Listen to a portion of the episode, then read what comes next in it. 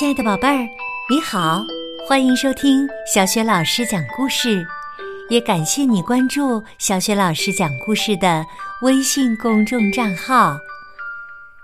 下面呢，小雪老师给你讲的绘本故事名字叫《睡意去哪儿了》。这个绘本故事书的文字是来自法国作家克里斯蒂娜·菲雷·弗勒瑞，绘图马亚兰·古斯特，译者张扬，是新蕾出版社出版的。好了，下面小雪老师就给你讲这个故事了。睡意去哪儿了？这天早上吃早饭的时候。妈妈对爸爸说：“哎呀，我实在太累了，这一夜都没有睡意。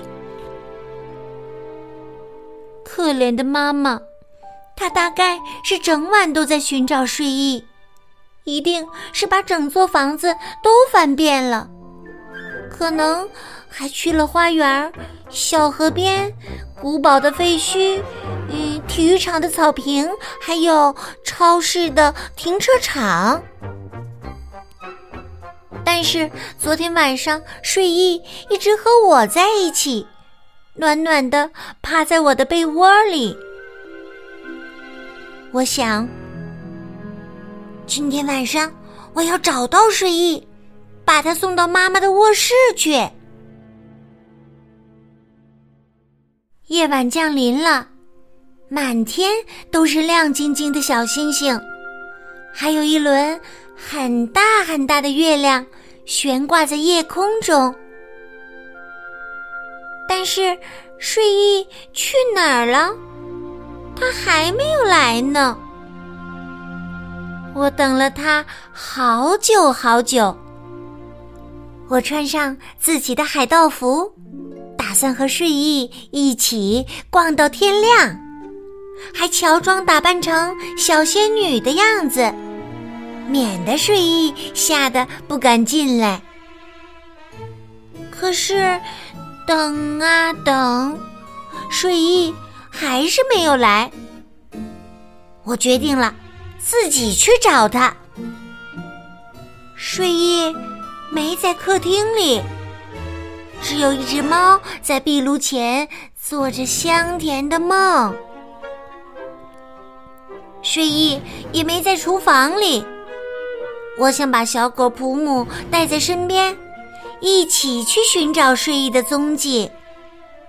可它一动不动，连耳朵也不抬一下。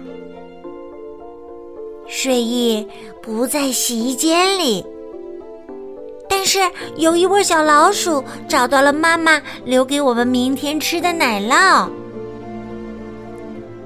睡意也不在浴室里，而且小海龟米海耶也没有见到它。就连我害怕进去的阁楼里面也找不到睡意的影子。幸好有小蜘蛛安迪内亚看守大门，任何人也别想偷偷溜进去。我到处都找过了。我的玩具小箱子，我卧室的衣橱，楼梯下面的小屋，还有壁炉里面。我刚要穿上鞋子和外套，去外面的花园里继续寻找睡意。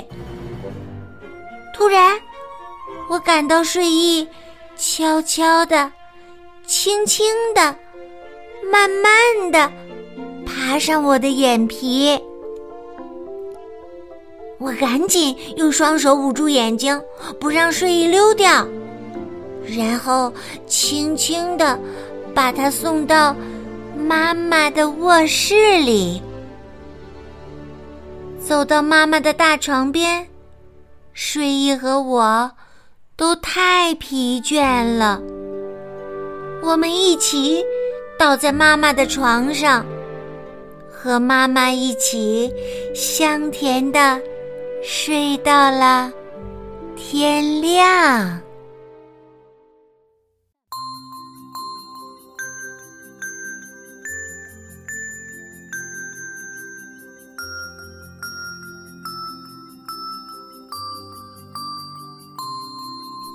亲爱的宝贝儿刚刚啊你听到的是小学老师为你讲的绘本故事睡意去哪儿了？